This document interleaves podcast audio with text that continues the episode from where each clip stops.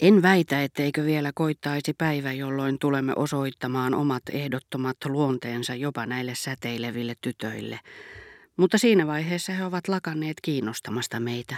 Heidän saapumisensa ei enää ole sydämelle ilmestys, jota se toiseksi luuli, joka uusin ruumiillistumin järkyttää sitä kerta toisensa jälkeen. Heidän jähmettymisensä johtuu välinpitämättömyydestämme, joka jättää heidät älymme punnittaviksi.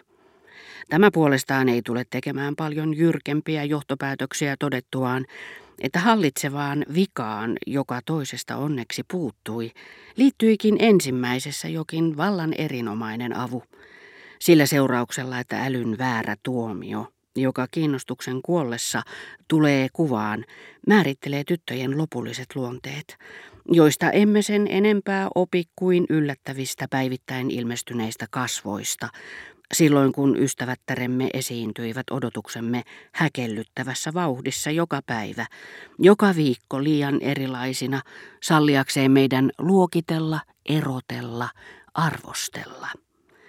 Mitä tunteisiimme tulee, olemme liian usein puhuneet niistä toistaaksemme, että rakastuminen on monasti vain nuoren tytön, muutoin ennen pitkää sietämättömän samastamista sydämen tykytyksiin, jotka erottamattomasti liittyvät loputtomaan turhaan odotukseen ja poissa pysyvän neidon petollisuuteen. Tuo kaikki pätee muihinkin kuin mielikuvitusrikkaisiin nuorukaisiin vaihtelevaisten tyttölasten seurassa. Kertomuksemme tässä vaiheessa Jypianin veljentytär oli, niin kuin myöhemmin sain tietää, muuttanut mielipidettään sekä Morellista että Paronista.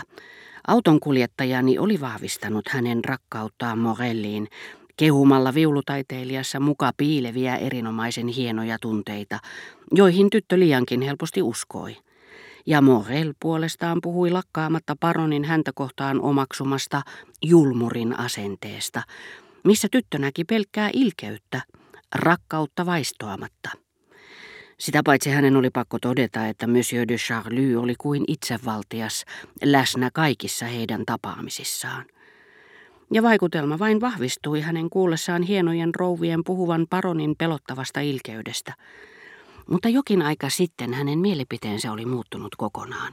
Hän oli löytänyt Morellista, lakkaamatta silti rakastamasta tätä häijyyden ja kavaluuden syövereitä – joita toisaalta hellyyden osoitukset ja aito herkkyys lievittivät, ja törmännyt paronissa rajattomaan odottamattomaan hyvyyteen, jota taas käsittämättömät ilkeydet ryydittivät. Näin ollen hän ei osannut muodostaa kummastakaan, ei viulutaiteilijasta sen paremmin kuin hänen suojelijastaankaan, sen tarkempaa mielipidettä kuin minä Andreesta, jota sentään tapasin joka päivä, tai Albertinista, joka asui luonani. Iltaisin, milloin ei ystävättäreni lukenut minulle ääneen, hän lauloi minulle. Aloitti kanssani tammipelin tai keskustelutuokion, jotka keskeytin kaikki suudellakseni häntä.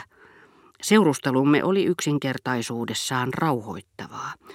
Hänen elämänsä tyhjänpäiväisyys takasi nimenomaan jonkinmoisen tottelevaisuuden, alttiuden siinä vähässä, mitä häneltä pyysin. Tämän nuoren tytön taustalla, niin kuin Balbekissa ikkunaverhojeni alareunassa purppuraisena kajastavan valon taustalla, orkesterin konsertin kajahtaessa, helmeilivät meren sinertävät aallot. Eikö hän muka ollut, hän jonka sisimmässä eli ajatus minusta niin tuttuna ja tavanomaisesti, että tätinsä mukaan hänen ehkä oli vaikeinta erottaa omasta itsestään juuri minua. Tyttö, jonka olin ensimmäisen kerran nähnyt Balbekissa, tuon silloin vielä tuntemattoman mertavasten piirtyvän kuvajaisen kaltaisen tytön myssy päässään, silmissään naurava haaste. Näitä sellaisenaan säilyneitä muistikuvia tavatessaan hämmästyy, nähdessään miten vähän ne muistuttavat tuttua ihmistä. Ymmärtää millaista muovailutyötä tottumus tekee päivästä toiseen. Albertinin viehätysvoimassa Pariisissa takkatulen ääressä.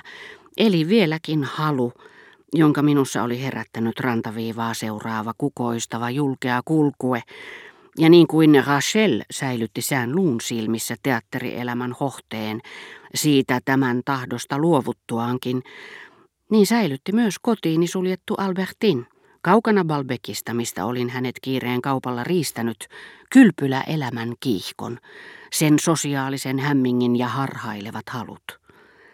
Hän oli niin hyvästi häkissä, etten tiettyinä iltoina edes pyytänyt kysymään, tulisiko hän huoneeseeni. Tyttö, jota taannoin kaikki seurasivat, jota en helposti kiinni saanut hänen viilettäessään pyörällään. Tätä tyttöä, jota ei hissipoikakaan pystynyt tuomaan luokseni, eikä antamaan sen suurempia toiveita hänen tulostaan, jota siitä huolimatta odotin koko yön. Eikö Albertin muka esiintynyt kuin suuri näyttelijätär hotellin edessä, illan ruskossa, herättänyt kateutta kulkiessaan tuossa luonnon teatterissa, missä ei puhunut kellekään, ei piitannut vakituisista, hallitsi ystävättäriään. Eikö tämä tavoiteltu näyttelijätär muka ollut sama, jonka olin riistänyt näyttämöltä, sulkenut kotiini, suojannut kaikilta haluavilta, jotka turhaan saivat etsiä häntä huoneestani tai hänen omastaan, missä hän ajan vietteekseen piirsi tai teki kaiverustöitä. Balbekin ensipäivinä Albertin oli epäilemättä elänyt rinnakkaisella tasolla omaani nähden, mutta oli lähestynyt sitä oltuani Elstirin luona ja oli sitten yhtynyt siihen sitä mukaan, kun tapailin häntä Balbekissa, Pariisissa ja taas Balbekissa – sitä paitsi ensimmäinen ja toinen Balbekin loma, nämä kaksi taulua, missä samat tytöt samoista huviloista juoksivat saman meren ääreen, erosivat suuresti toisistaan. Saatoinko toisella lomallani Albertinin tutuissa ystävättärissä selvästi näkyvine vikoineen ja avuineen, tunnistaa ne raikkaat ja salaperäiset tuntemattomat, jotka eivät muinoin voineet, ilman että sydämeni löi haljatakseen, karauttaa hiekkaan huvilansa ovea tai kahauttaa tamariskien väriseviä oksia ohimennessään. Heidän suuret silmänsä olivat painuneet syvemmälle, kaiketi koska he olivat lakaneet olemasta lapsia, mutta myöskin siksi, että nämä ihastuttavat tuntemattomat, romanttisen ensiloman näyttelijättäret, joista Anelin tietoja lakkaamatta, eivät enää olleet minulle mysteerio. Heistä oli tullut tavallisia, kukkaan puhjenneita nuoria tyttöjä, jotka tottelivat oikkujani ja aikamoisella ylpeydellä tunnustan ryövänneeni joka ikiseltä hänen kauneimman ruusunsa.